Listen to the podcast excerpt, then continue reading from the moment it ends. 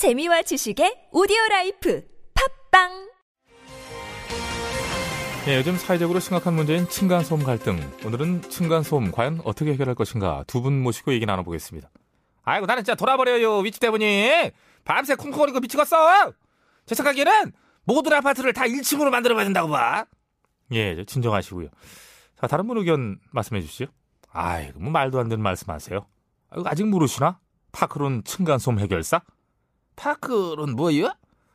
저는요, 파크론 층간소음 매트를 방마다 깔았습니다. 그래서 저 아랫집이랑 아무 문제 없이 집안에서 눈치 안 보고 애들이랑 마음껏 뛰놀 수 있죠. 하하하. 그걸 언제 다 깔고 있지요? 아이고, 나는 못해요. 아니죠. 파크론 시공 전문가들이 직접 내진 평수에 맞춰서 꼼꼼하게 시공해 주니까 안심하고 맡기시면 돼요. 예, 층간소음 문제 더 이상 고민하지 마시고 지금 포털에서 파크론 층간소음 해결사를 검색하세요. 저는 배칠수였습니다.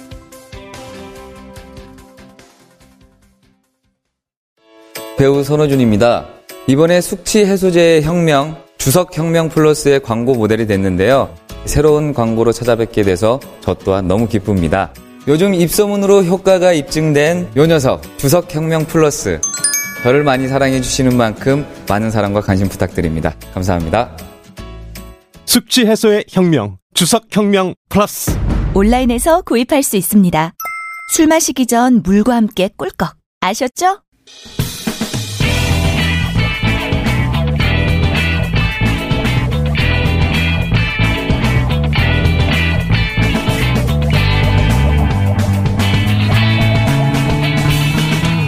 김어준의 뉴스공장.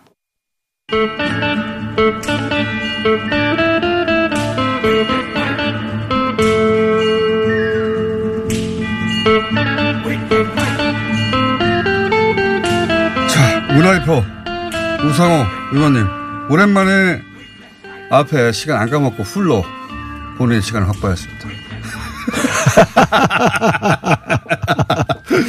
최근 연속으로 해가지고 앞에 인터뷰가 네. 길어져가지고. 아, 괜찮습니다. 뭐, 뭐 시간을 짧게 주면 짧게 준 대로, 많이 주면 많이 준 대로. 네. 네. 오늘은 제 시간이 끝났어요. 네.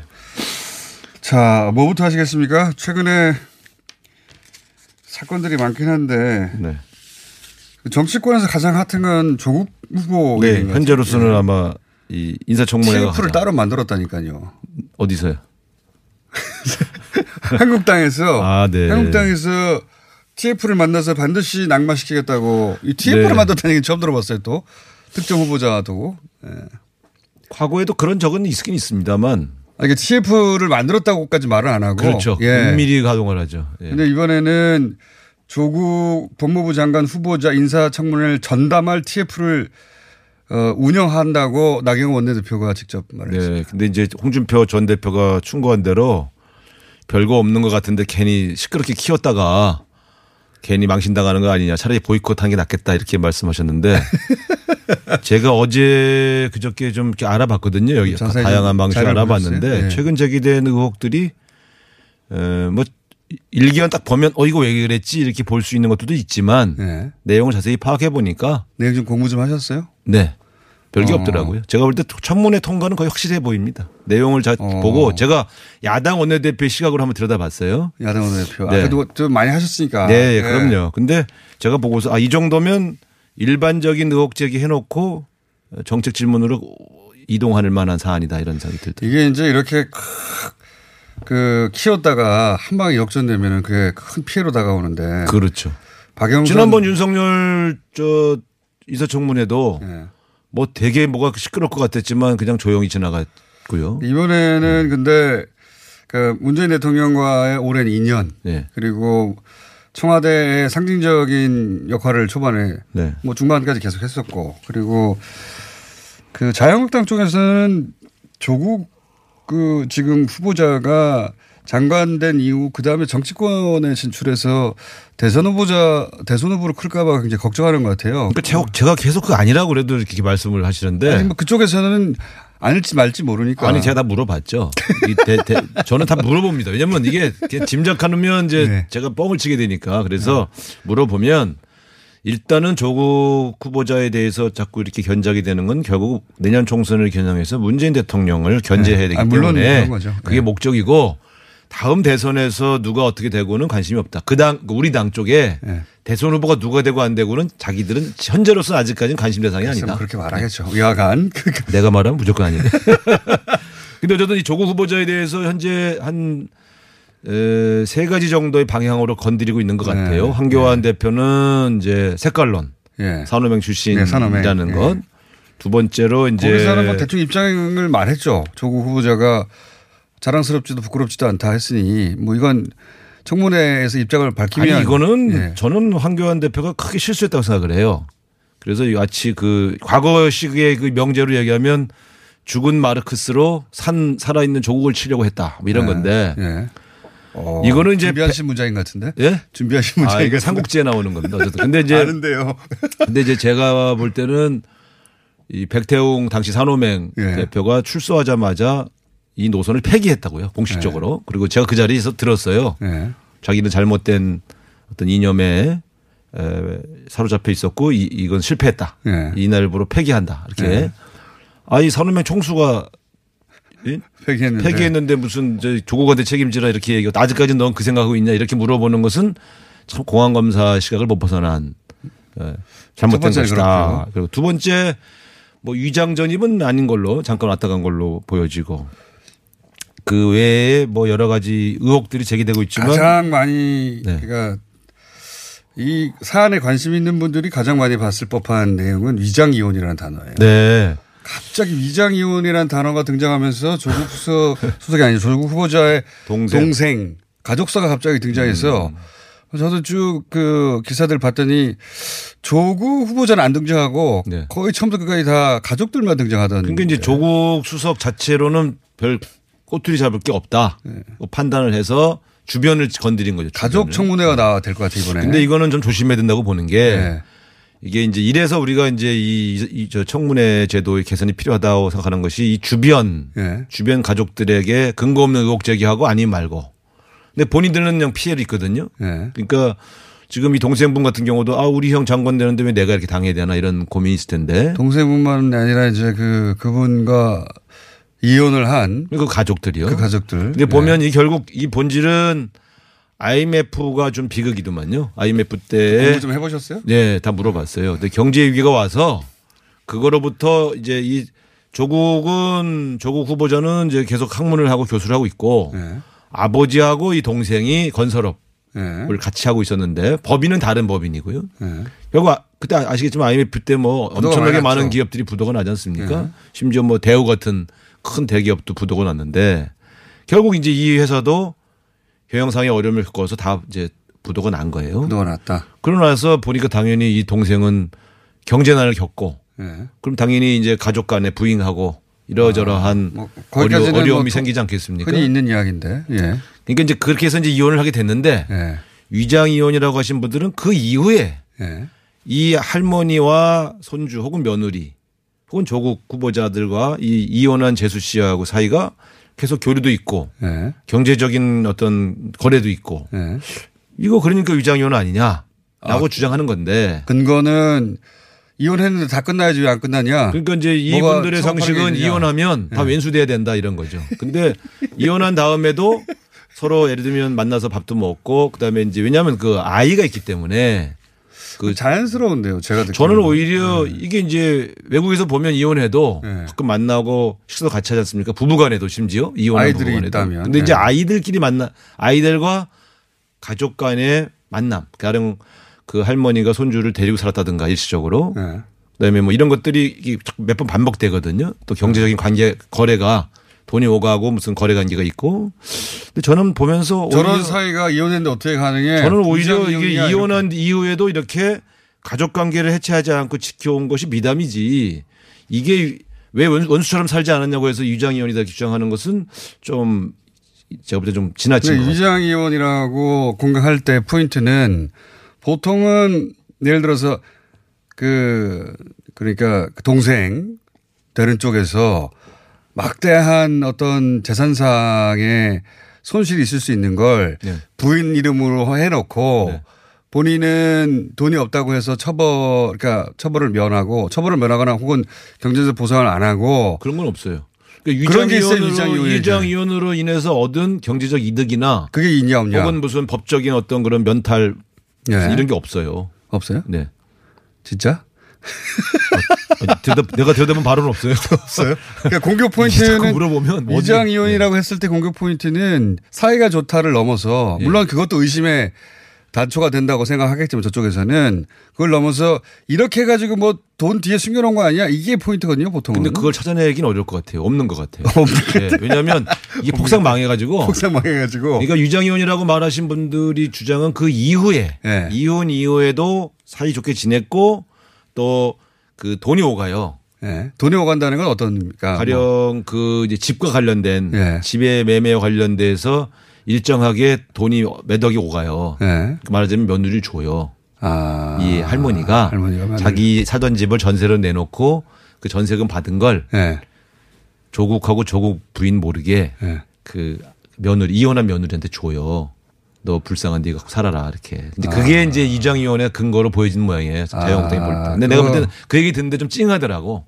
어, 네. 그런 일이. 그러니까 네. 어, 가족. 그래서 그걸로 뭘 사. 이 며느리가 음. 근데 그걸 그걸 들어보면 손주들하고 같이 사는 과거 며느리를 할머니가 챙겨줬다는 얘기네요. 그거예요, 그거. 근데 사실은 자기가 살아야 되는데 할머니가 아. 우리나 우리 할머니들이 그러잖아. 그 할머니 전세방 얻어야 될 돈을 줬는데 옛날 아, 그 돈으로 전세, 전세 그걸 준 거야. 아. 네, 그런 그런 사연이더라고 아. 보니까 찡하던만 내가 보니까. 그걸 위장이혼이라고 위장이혼이라고 찡하기까지야. 아, 나는 그때 그 할머니 마음 그 할머니 마음이라는 게 네. 아이고 집안은 다 망하고 어? 또 자기 아들도 사업 망해서 힘든데 네. 그래서 어렵게 이혼을 했는데 그 이혼한 며느리가 자기 그 손주들 데리고 살면서 직장 다니고 하루 종일 근무하니까 그 얼마나 짠했겠어. 그래서 거기도 친정 도움을 받았거든 또 그 이혼한 며느리는. 어. 그러니까 이분들이 살던 집이 아버지 돌아가시고 이제 횡행하니까 너무 무서워서 이제 나오신 건데 그걸 전세 줘서 네. 그 전세 돈 받은 돈을 아. 며느리를 줘버린 거야. 이렇게 되니까 이제 참 의원님의 해설이 맞다면 알아보셨다는 거 아닙니까? 지금? 아니, 다 알아봤죠. 맞다면 그 자체는 충분히 소명이 될 것 같은데. 이런 걸 유장이혼이다 뭐 왜 도왔냐 이렇게. 또 하나 있잖아요. 포인트가. 네. 이 사안을 사실 모시는, 모르시는 분들은 네. 이 얘기 내용도 잘 못 따라오실 수 있는데 하여튼 이런 걸로 공격하고 있어요. 근데 어, 또 한 가지 포인트는 그때 이제 그 소위 이제 돌아가신 조국 수석, 조국 그 후보자의 아버지가 부친이 어 그 학원 지금 네네 네, 네. 학교 네. 그 아 복잡합니다 관계가 하여튼 이 이 학원의 이사로 있는데 조국 수석이 지금은 네, 그죠? 네, 네. 그리고 어머님이 거기 어 이사장으로 있고 네. 근데 뭐 그 학교 공사 관련해서 공사를 하다가 네. 그걸 다 못하고 부도가 난 거 아닙니까? 말하자면. 정확하게 그렇게 된 건가요? 공사, 그러니까 이제 허름한 학교를 신설, 새로 지어준 거죠. 예, 인수해서. 새로, 예, 인수해서 예. 새로 지어준 거를 했는데. 공사를 하다가. 이제 당연히 아이엠에프가 오서 학교가 겨, 저기, 이게 어려워지니까. 예. 공사 대금을 제대로 받지 못하고. 예. 그러니까 공사를 한 건설에서만 한 게 아니라 여러 군데가 했을 거 아니에요. 하청을 받아서. 예. 근데 거기는 다 돈을 주고. 예. 정작 조국 후보자의 아버지와 동생 회사가 받아야 될 돈은 못 받은 거예요. 건설을 해놓고. 아, 대금, 공사 대금이 당시 모자라니까 딴 데는 주고. 딴 데는 다 주고. 자기들은 못 받았다. 자기들은 안 받은 거야. 자기들이 부도가 난 거네 그러면. 그렇죠. 받지 않아서. 그래서 부도가 났는데 이 그때 그러면 이제 공사를 했으니까 네. 공사 대금 받을 권리는 있잖아요. 그렇죠. 채권이 있죠. 그러니까 이 동생분이 그때 자기 부인에게 이제 회사는 망하고 네. 신용불량자가 되니까 부인 신세를 지잖아요. 부인이 월급으로. 그러니까 그 채권을 자세히 알고 싶지는 않지만 아, 그런 거예요. 그런 게 있는데 그런 건데 그 채권을 그래서 네. 부인에게 양도하는 거예요. 야 이거 내가 받을 돈이 있는데. 아, 그 이쪽 위자료다. 그때는 이혼하지 않았을 때야. 그때는 위자료. 부인한테 이제 생활비 탔으면서 네. 이제 좀 뭐 면목이 없으니까 이거 사실 언젠가는 받을 수 있다. 학교가 공사한 대금이니까 네. 요거 당신 명의로 해놓을 테니까 당신이 갖고 있어라. 그리고 명의를 주, 이제 이 소위 말하면 공사 대금 받을 권리를 부인에게 줬어요. 아. 근데 이건 부인이 그래서 나중에 소송을 건 거는 이거 내 거요라는 걸 확인하려고 아. 걸어만 놓은 거예요. 네. 그 학교에 뭔 돈이 있어. 학교가 받을 게 없으니까. 아, 기본적으로 지금은 아니지만 네, 기본적으로 언젠가 받으려고 그 받지 못할 수도 있지만 어쨌든 채권 확보용 소송이었다는 그렇습니다. 얘기네요. 그렇습니다. 네네. 그럼 실제 오간 돈이 없어요? 없어요. 실제 그래서 학교가 뭔 돈을 뭐 오십몇 억이 채권이 있었다는 그 돈이 지워지거나 아유 간, 없어요. 돈 준 게 없어요. 왜냐 학교가 건물을 팔 수는 없잖아요. 근데 학교라는 아, 게 뭐 등록금 들어온 거 갖고 당장 운영하기 바쁜데 어떻게 줘? 내용을 이해했습니다. 저는 네. 저는 여기에 제기된 의혹을 의혹의 내용을 알고 있기 때문에 아니, 세상 일은요 복잡하게 제기하는 거는 사람들을 이해하기 어렵게 해서 나쁘게 만들려고 할 때 복잡하게 얘기하고 세상은 간단하게 해석하면 돼요. 간단하게. 왜냐하면 이 의혹 제기의 내용들을 제가 꼼꼼히 읽어봤거든요. 네. 그럴 법 하더, 하기도 하다. 아니, 의심할 만해요. 네. 이거 왜 이렇게 했지 이렇게. 근데 네. 그럴 법 하기도 하다. 왜냐하면 여기, 겉으로 여기, 보면 며, 네. 과거의 며느리가 과거에 음. 그 저기 어머님 네. 시부모를 상대로 소송을 걸었어. 네. 내용이 이상하거든요. 그, 그 학교 이사장이 시부모님이거든요. 그러니까 소송을 걸었는데 결론을 포기했어. 네, 네, 네.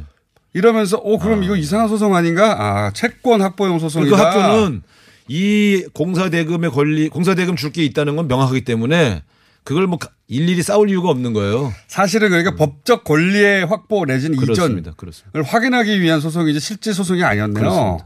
그러니까 지금 제기되는 아. 많은 조국 후보자에게 제기되는 사연들이 보면 이해했어요. 그걸로 인해서 조국 후보자나 조국 후보의 배우자 혹은 네. 조국 후보의 저 동생과 재수 씨가 얻은 경제적 이득이 있냐 네. 뭘 숨겨놨냐 보면 없어요 다. 그러니까 그걸 찾아내야지. 근데 실제 없어요. 야당은 만약에 자 봐라 오십억이 뒤에 숨어있지 음. 내지는 봐, 위장 이혼일 수밖에 없지 봐 돈이 이 뒤에 있잖아. 음. 넘어갔네 돈이. 이걸 찾아내야 되겠네요. 네, 근데 아마 못 찾아낼 거예요. 이 그렇지 않으면 위장 이혼이라고 한 게 역고소 당하겠습니다. 내가 볼 때는 조심하셔야 될 거예요. 근데 이제 돈을 그 찾아 내가 그래서 이제 일찍 네. 내가 또 자유한국당 의원들도 다치지 않게 하려고 미리 말씀드리는데 잘 확인해 보시고 공격하셔야 될 거예요. 제가 야당 대표 어떤 대표라는 입장에서 한번 거들여다 봤다는 걸 네. 예, 명심하시고 뭐 그렇다고 해서 이티에프가 물러설 것 같지는 않습니다. 예, 아니 것 같지는 않고. 야당이 일반적으로 의혹 제기하고 예. 후보자가 그걸 해명하는 절차는 인사청문회 제도에 늘 있는데. 해명이 됐는데도 물고 늘어지면 그때는 역풍이 분다는 뜻이죠. 아니, 문서상으로는 음.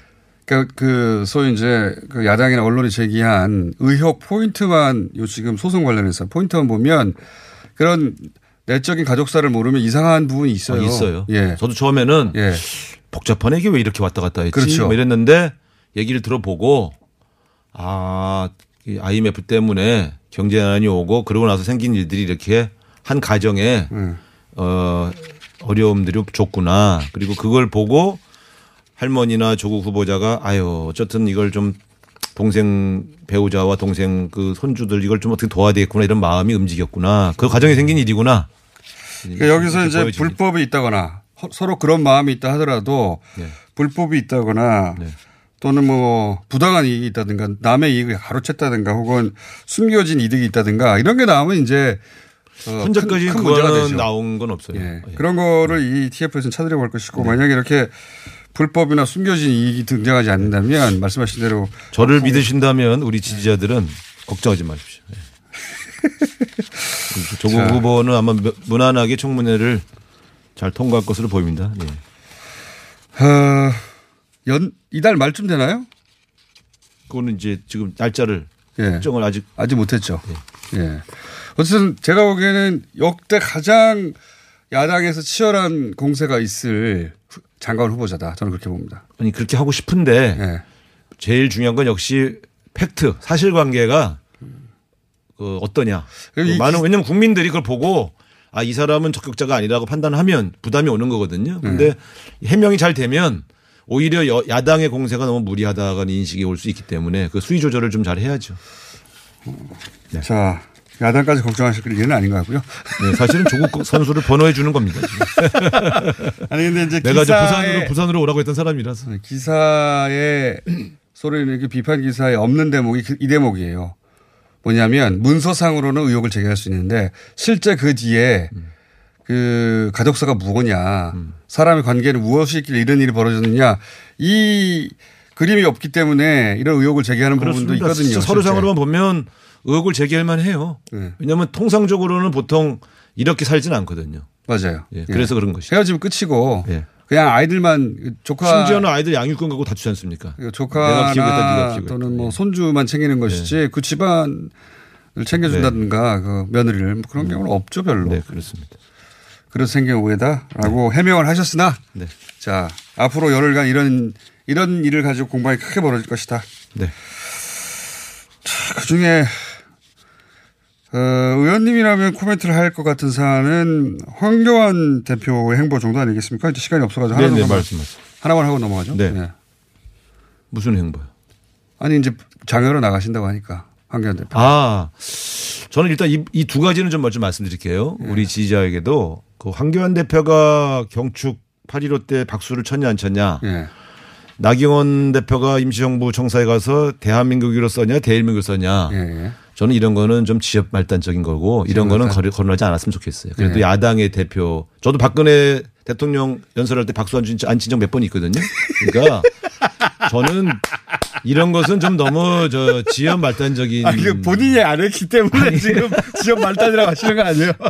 아니 뭐 내가 어쨌든. 우리나라 대통령이어도 치기 싫을 때 안 칠 수 있는 거지. 근데 그런 거보다 네. 지금 장애로 나간다 이런 것을 공격해야 돼요. 지금 국가적으로 이렇게 위기가 오고 어려움이 오는데 이럴 때 장애투쟁한다? 저희가 야당 때는 꿈도 못 꾸던 일입니다. 언론이, 언론의 비판이 두렵고 네.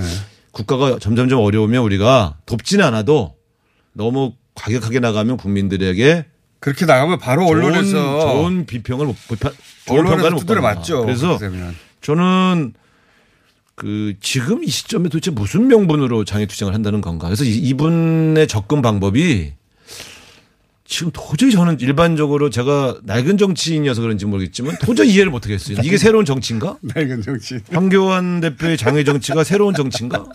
이게 보수 혁신인가? 난 도저히 이해할 수 없어서 그동안 몇 개월 하면서 아 이건 아니구나라고 판단된 거는 빨리 과감하게 노선을 바꾸셔야지. 계속 그걸 고집하시다가는 지지율 더 떨어지십니다.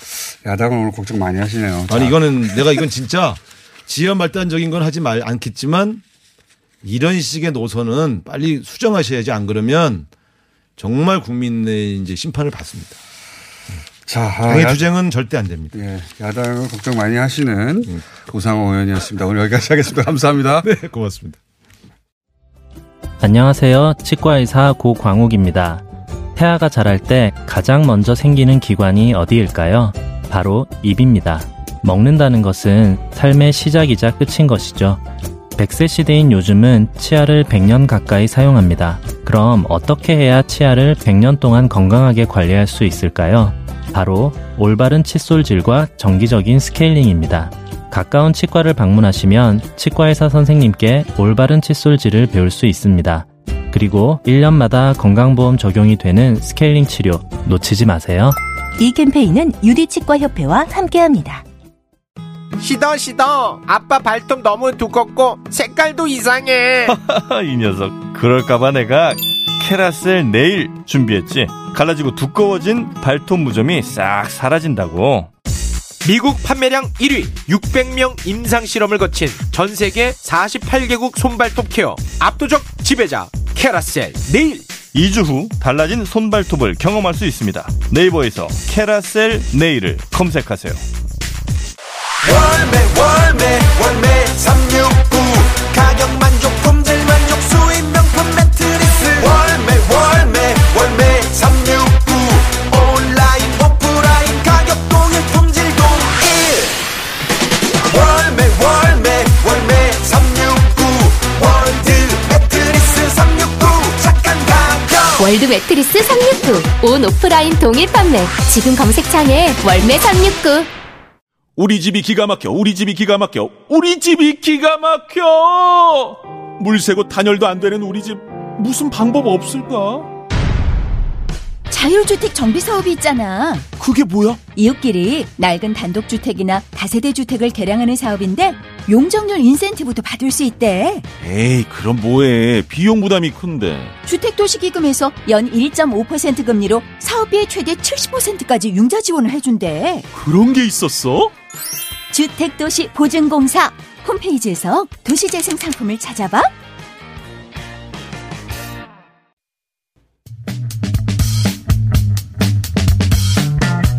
아베 내각의 수출 규제와 아베 내각의 극우화 어떤 관련성이 있을까요? 일본 문부고학생 관료를 거쳐 현재 저명한 문화평론가로 활동하고 계신 교토조형예술대 영화과 테라와키 켄 교수 전화 연결되어 있습니다. 저도 이십 년 정도 인연이 있는 분인데 개인적으로 이천사 년 동경에서 한국 독립영화제 개최하셨고 이천육 년에는 부산국제영화제에서 한국영화 공로상도 수상한 한일 문화교류 최일선에서 오랫동안 활동해 오신 분인데 본인 소개 간략하게 부탁드립니다. 제가 처음 한국에 간 것은 이천삼 년이고요. 그때는 문화청의 문화부장으로서 한국을 방문했었는데 한일 간의 문화교류를 더 해야 하고 일단 문화부터 교류를 해보자라고 제가 생각해서 한국을 찾아갔는데 영화를 비롯해서 다양한 문화 관련해서 한국을 일 년에 몇 차례씩 방문을 하고 있고 또 한국 분들이 일본에 오시면 만나기도 합니다. 일본과 한국의 영화 교류가 크게 발전하고 있는 것을 기쁘게 생각하는 사람입니다. 알겠습니다. 그럼 저 본론으로 돌아가서 이 질문을 드리겠습니다.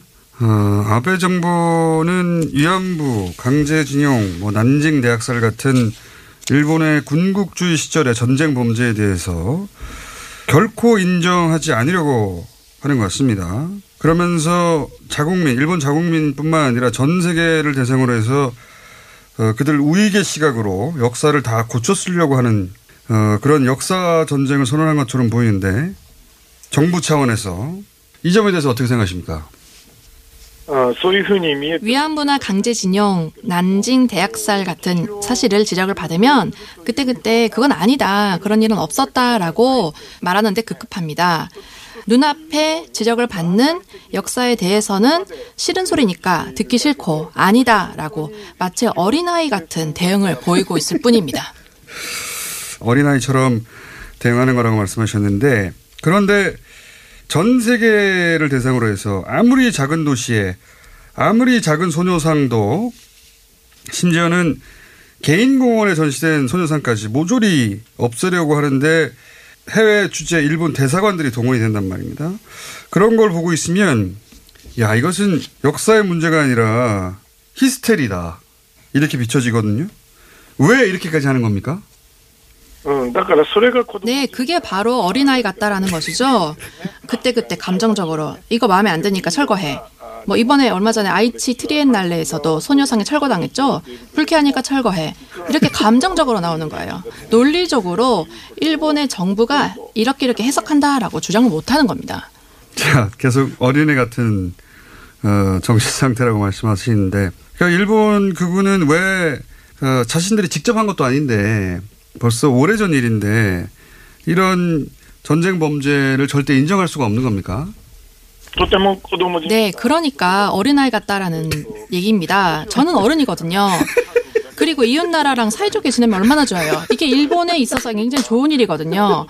이게 일본은 사랑하는 일인 겁니다. 아니 서로서로의 장점을 살려서 수출하고 수입하고 서로 돕고 도입할 건 도입하고 관광 교류도 하고 문화의 면에서 안정 보장도 받고 경제적으로 서로 도움이 되고 이게 좋은 관계를 만드는 게 어른이 할 일이지 이게 나라를 사랑하는 일이지 일본 국군은 자기 자신만 좋으면 된다 이런 어린아이 같은 생각을 하고 있다는 거죠. 알겠습니다. 자, 워낙 통렬하게 직선적으로 비판하시는 분이라 일본에서도 문화평론가로 유명하신데 제 이게 정말 궁금합니다. 일본 극우는 영광의 메이지 시대로 돌아가자 이렇게 말을 한단 말이죠. 이게 정치 구호로는 그럴 수는 있어요. 그런데 이게 정말로 그 내용 그러니까 모든 주권은 천황에게 있고 일본은 하나의 대가족이다. 이런 남성 중심적인 재정일치 체제가 현대 일본 사회에서 실제로 가능하다고 그들은 정말 믿는 겁니까? 아니면 그냥 정치 구호인 겁니까? 설마요. 본인들도 정말 그렇게 생각하겠습니까? 정말 그렇게 돌아가야 된다라고 생각하면 선거 때 말을 하거든요. 근데 선거 때 그런 공식적인 자리에서 아무도 말을 안 해요. 그런 말을 하면 국민들이 바보라고 생각할 거다라고 알기 때문입니다. 그런 공식적인 자리에서 일본의 역사가 다 옳습니다. 라고 그들도 말하지 않고 생각도 하지 않을 거예요. 현실적으로 그런 주장은 국민들이 지지하지 않는다라고 알고는 있습니다. 하지만 슬쩍슬쩍 그런 분위기를 조금씩 조금씩 조성하는 거예요. 그러니까 이런 거군요. 실제로 그리로 가고 싶지만 당장 일본 사회에서 그게 가능하지 않다는 것도 아는 거. 그게 일종의 떼를 쓰는 겁니까? 어린아이처럼? 네, 그렇게 어린아이처럼 떼를 쓰면 국민들도 아예 그 정도의 애 같은 떼는 좀 받아줄 거다라고 생각하는 것 같아요. 그러니까 일부 수출 규제 그리고 아주 작은 소녀상 철거 이런 식으로 아주 작은 일 가지고 국민들의 동조를 얻고 이러면 지지를 해줄 것이다 라고 생각을 하는 겁니다. 음. 아주 큰 일을 벌여서 이렇게 터뜨리면 국민이 용서하지 않고 스스로 파멸하는 길이라는 것을 그들도 이미 알고 있습니다. 음. 일본의 그군은 실제로 그 영광의 메이지 시대로 돌아가고 싶지만 그렇게 어, 말했다가는 어, 지금 국민들에게 먹히지 않을 것 같으니까 자기들끼리는 그렇게 얘기하지만 국민들한테는 슬쩍슬쩍 조금씩 흘리는 전략을 쓰고 있는데 그게 테라와키 선생이 보기에는 바로 어린애 같은 짓이다. 이렇게 정리할 수가 있겠네요. 네, 그런 어린아이 같은 행동을 하는 것이 스스로에게 도움이 된다라고 생각을 해서 그런 행동을 하는 것 같은데요. 지금 문제는 인기를 얻고 있는 정치가들을 국민이 뽑았다는 것이죠. 즉, 일본 국민들에게도 이런 어린아이 같은 생각을 가진 사람이 아직 많다는 겁니다. 그 일본인으로서, 나라를 사랑하는 사람으로서 어른이라면 스스로 무엇이 본인들에게 이익이 되는지를 잘 생각해서 과거에 잘못한 일 있으면 인정을 하고 앞으로는 안 하겠습니다. 사이좋게 지내요. 함께 갑시다. 이렇게 하는 게 어른의 태도가 아닐까요? 알겠습니다. 역시 직설적이고 솔직하신데 이 점도 궁금합니다. 조슈번과 사스마번 출신인 아베 신조, 아소다로 이 두 사람은 혹시 자기들이 두 번째 사초 동맹으로 두 번째 메이지 시대를 열 그런 운명을 짊어진 이십일 세기의 지사다라고 스스로 믿고 있는 걸까요? 그렇게 훌륭한 제대로 된 생각은 안 하고 있는 것 같은데요. 아, 왜냐하면 아베 총리는 조슈 출신이다라고 강하게 의식을 하고 있는 것 같습니다. 반면에 아소 씨는 후쿠오카 출신이거든요. 네. 백오십 년 전의 얘기인데 이제 와서 내가 예전에 조슈번에 뭐 사츠마번에 이렇게 생각한 사람은 어른이 아니죠. 네. 네, 그러니까 제가 어린아이 같은 생각을 하고 있다라고 말씀드리는 겁니다. 테라와키 선생은 어린이 같은 생각이라고 계속 표현하시는데 그러면 이 질문을 드려보겠습니다. 어, 이제 일본 극우는 거의 예외가 없는 것 같아요. 혐한입니다. 극우가 적을 외부에 상정하는 것은 흔한 일인데 왜 굳이 혐한인가? 그리고 이 일본의 혐한의 역사는 어디서부터 시작된 건가? 이걸 좀 설명해 주십시오. 네, 극우가 자기 나라 외에 다른 나라를 싫어하는 건 맞는 말인 것 같아요. 하지만 미국은 안 싫어하거든요. 무서워서. 근데 안 무서운 것을 적으로 돌리자 생각해 봤을 때 미국보다는 덜 무서운 한국. 십구 세기부터 한국과 일본의 역사적으로 일본이 한국보다 항상 강한 입장이 있었습니다. 식민지 지배를 했기도 했고요. 일본이 근대화를 먼저 하면서 한국을 점점 아래로 내려다보게 됐어요. 그게 아마 시작이 되지 않았을까. 그것이 계속 여전히 이어지면서 이러한 혐한이 생기지 않았을까. 이어지고 있지 않을까 생각합니다. 그렇군요. 이게 자. 그 질문 하나 더 드리겠습니다.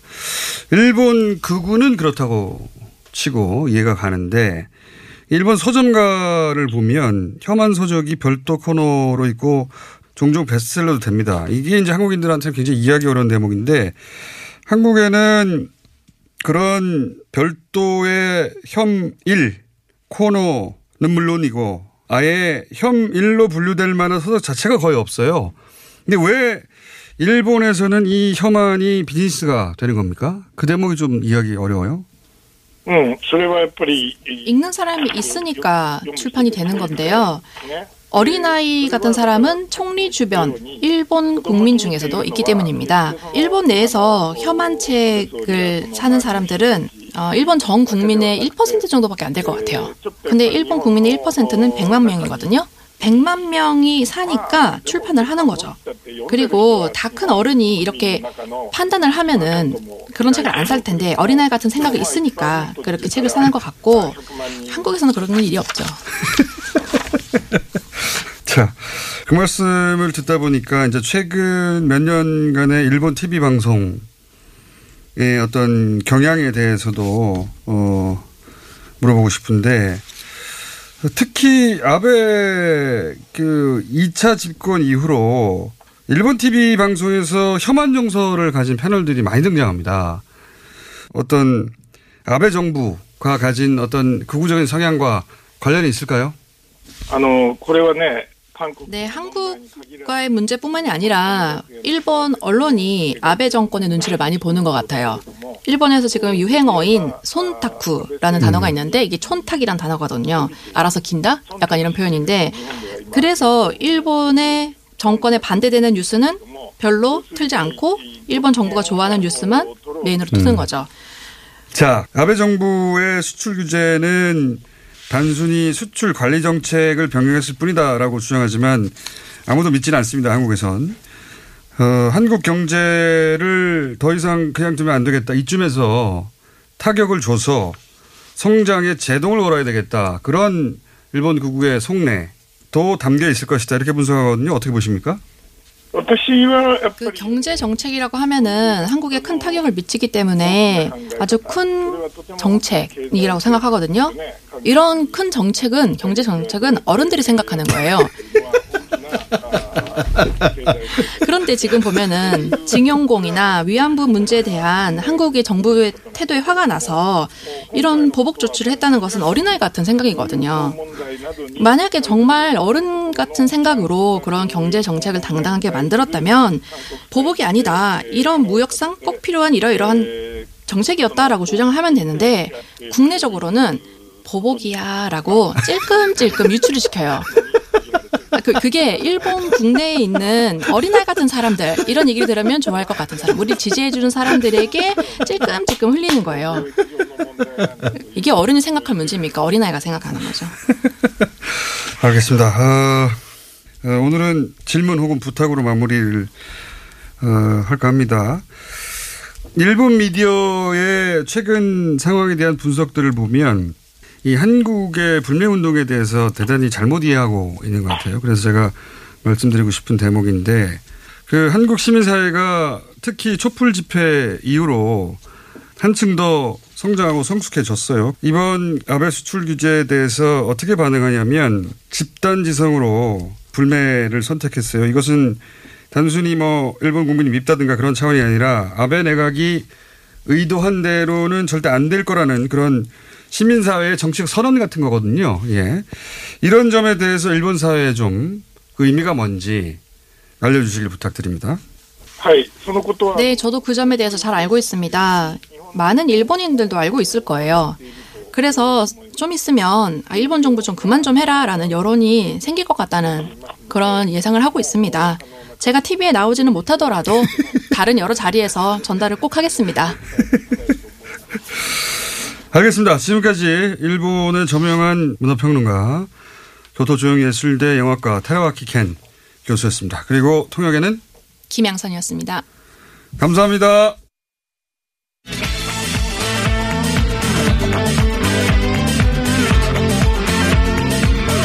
방금 인터뷰 너무 재밌었습니다. 자, 양지열, 서기호 두 변호사님 나오셨습니다. 안녕하십니까? 안녕하세요. 시간이 짧으니까 바로 변론으로 들어가겠습니다.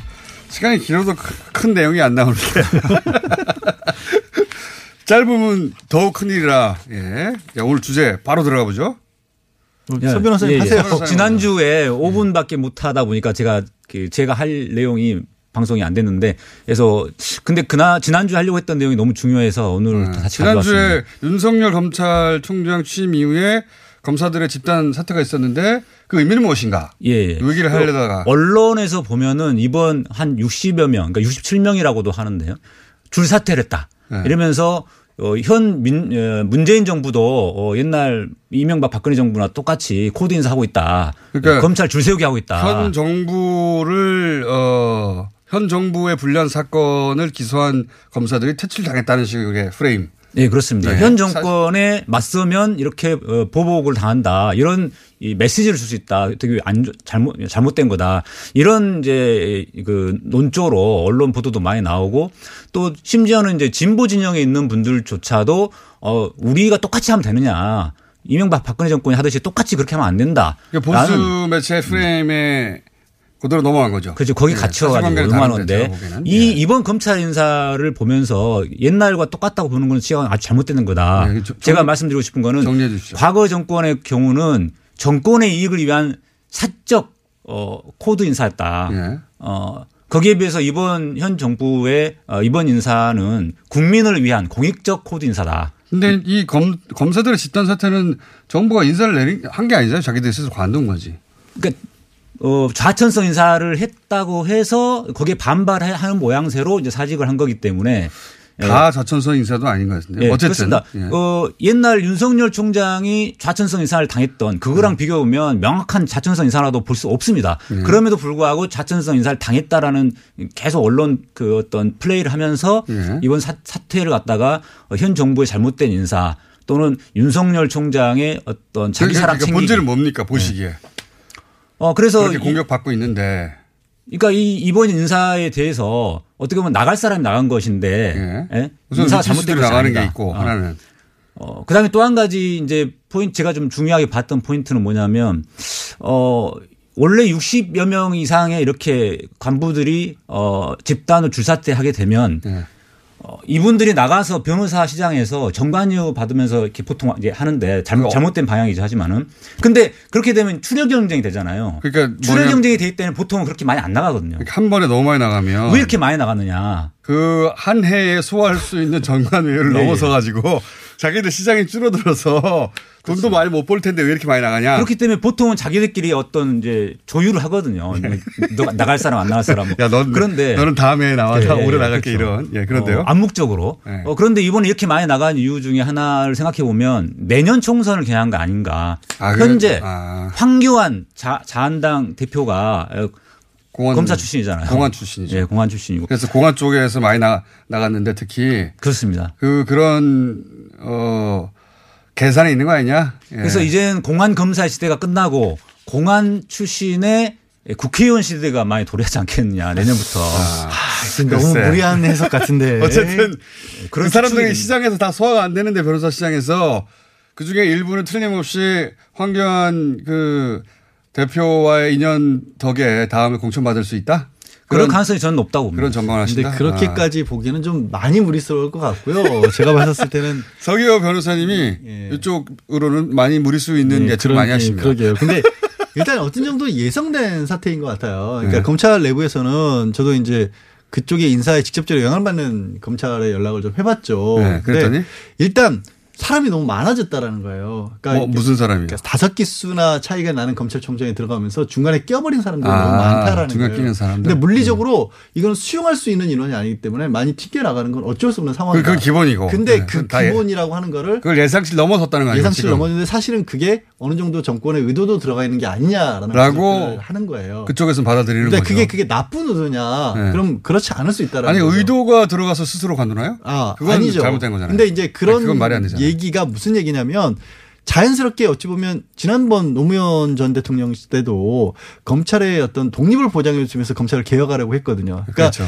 다 그때도 비검찰 출신의 법무부 장관을 안 켜서 검찰에게 어떻게 보면 좀 경고가 떨어뜨려 놓으면 알아서 자정장육이 일어날 것을 좀 기대를 했었는데 그때 해보니까 안 되더라는 거죠. 여전히 아, 정권이 줄서기 하고 그러니까 정권이 시그널을 줘서 그렇죠. 검찰이 내가 여기 있어봐야 진급도 잘 안 되고 그럴 것 같으니 빨리 나가서 살길 찾아야 되겠다. 그렇죠. 그렇게 어. 해서 약간은 인위적인 물갈이를 의도한 게 아니냐는 분석들을 음, 그런 시다, 시그널을 줌으로 해서 그렇게 해석하도록 만들었다. 그래서 그게 음. 그게 맞다면 참 섬세한 그러니까 그거는 맞는데 인위적 물갈이고 코드 인상은 맞는데 그것을 전 정권과 똑같이 취급하면 안 된다는 거죠. 아, 그거는 당연한 거죠. 예. 근데 그 얘기를 정권의 이익을 위한 사적인 코드 인상. 그 네, 얘기를 뭐 해석의 문제예요. 사실려면 이제 네. 우리 이번 정권에서 제가 말씀드린 것처럼 여전히 법무부와 검찰의 연결고리를 끄는 상황에서 이루어지는 일이라는 것과 두 번째. 실제로 이제 윤석열 검찰총장 같은 경우에는 검경 수사권 조정에 대해서는 원칙적으로 원칙적인 면에서는 동의한다 그랬잖아요. 네. 그래서 의미는 검찰이 할 수 있는 일은 특수부를 중심으로 한 대규모 사건들을 직접 수사를 했고 무게를 줄여주고. 공안 시대는 끝났다는 선언 같은 거. 공안도 끝났고 네. 형사부에 있어서는 아무래도 숫자를 좀 줄여서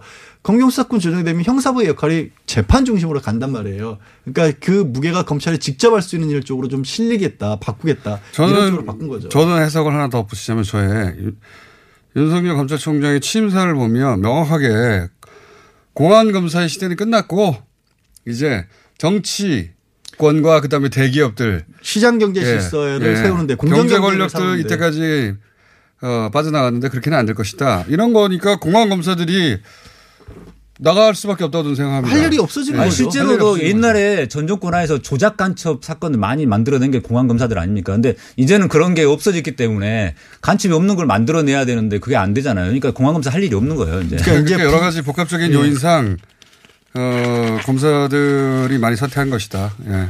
이렇게 정리를 하는 게 좋겠어요. 왜냐하면 일 분밖에 안 남았어요. 맨날 이런 식인데 저는 사실은 오늘은 예. 제 책도 아닌 남의 책을 한 권 들고 아, 왔어요. 그래요? 그러니까 사법농단과 관련해서 예. 이게, 이게 남의 책인 거 분명하고 예. 두 얼굴의 법원이라는 본인이 출판사에 낸 것도 아니죠? 본인의 출판사 본인이 출판사를 운영하기 저, 때문에 아니라니까요. 의심해봐야 돼요. 아, 저 출판사 운영 안 해요. 아무런 이권과 예. 이익하고 관련이 없는 거죠. 예. 아, 순수한 추천. 옛날 직장 선배이십니다. 옛날 직장 선배가 쓰셨는데. 옛날 직장 선배. 같이는 안 다녔어요. 같이 회사는 안 했고. 두 얼굴의 법원이라고 해서 우리가 양승태 전 대법원장 시절에 사법농단 얘기는 되게 많이 나왔고. 책 이름은 두 얼굴의 네. 법원. 단편적으로 굉장히 많이 소개는 됐죠. 그런데 양승태라는 사람이 어떻게 판사들을 길들여서 예를 들어 서기호 아. 변호사 같은 경우는 일종의 신호탄으로. 서기호 변호사미야말로 양승태 체제의 첫 번째 네. 희생양이었죠. 희생타였죠. 이 책 이야기는 제가 해야 되는데.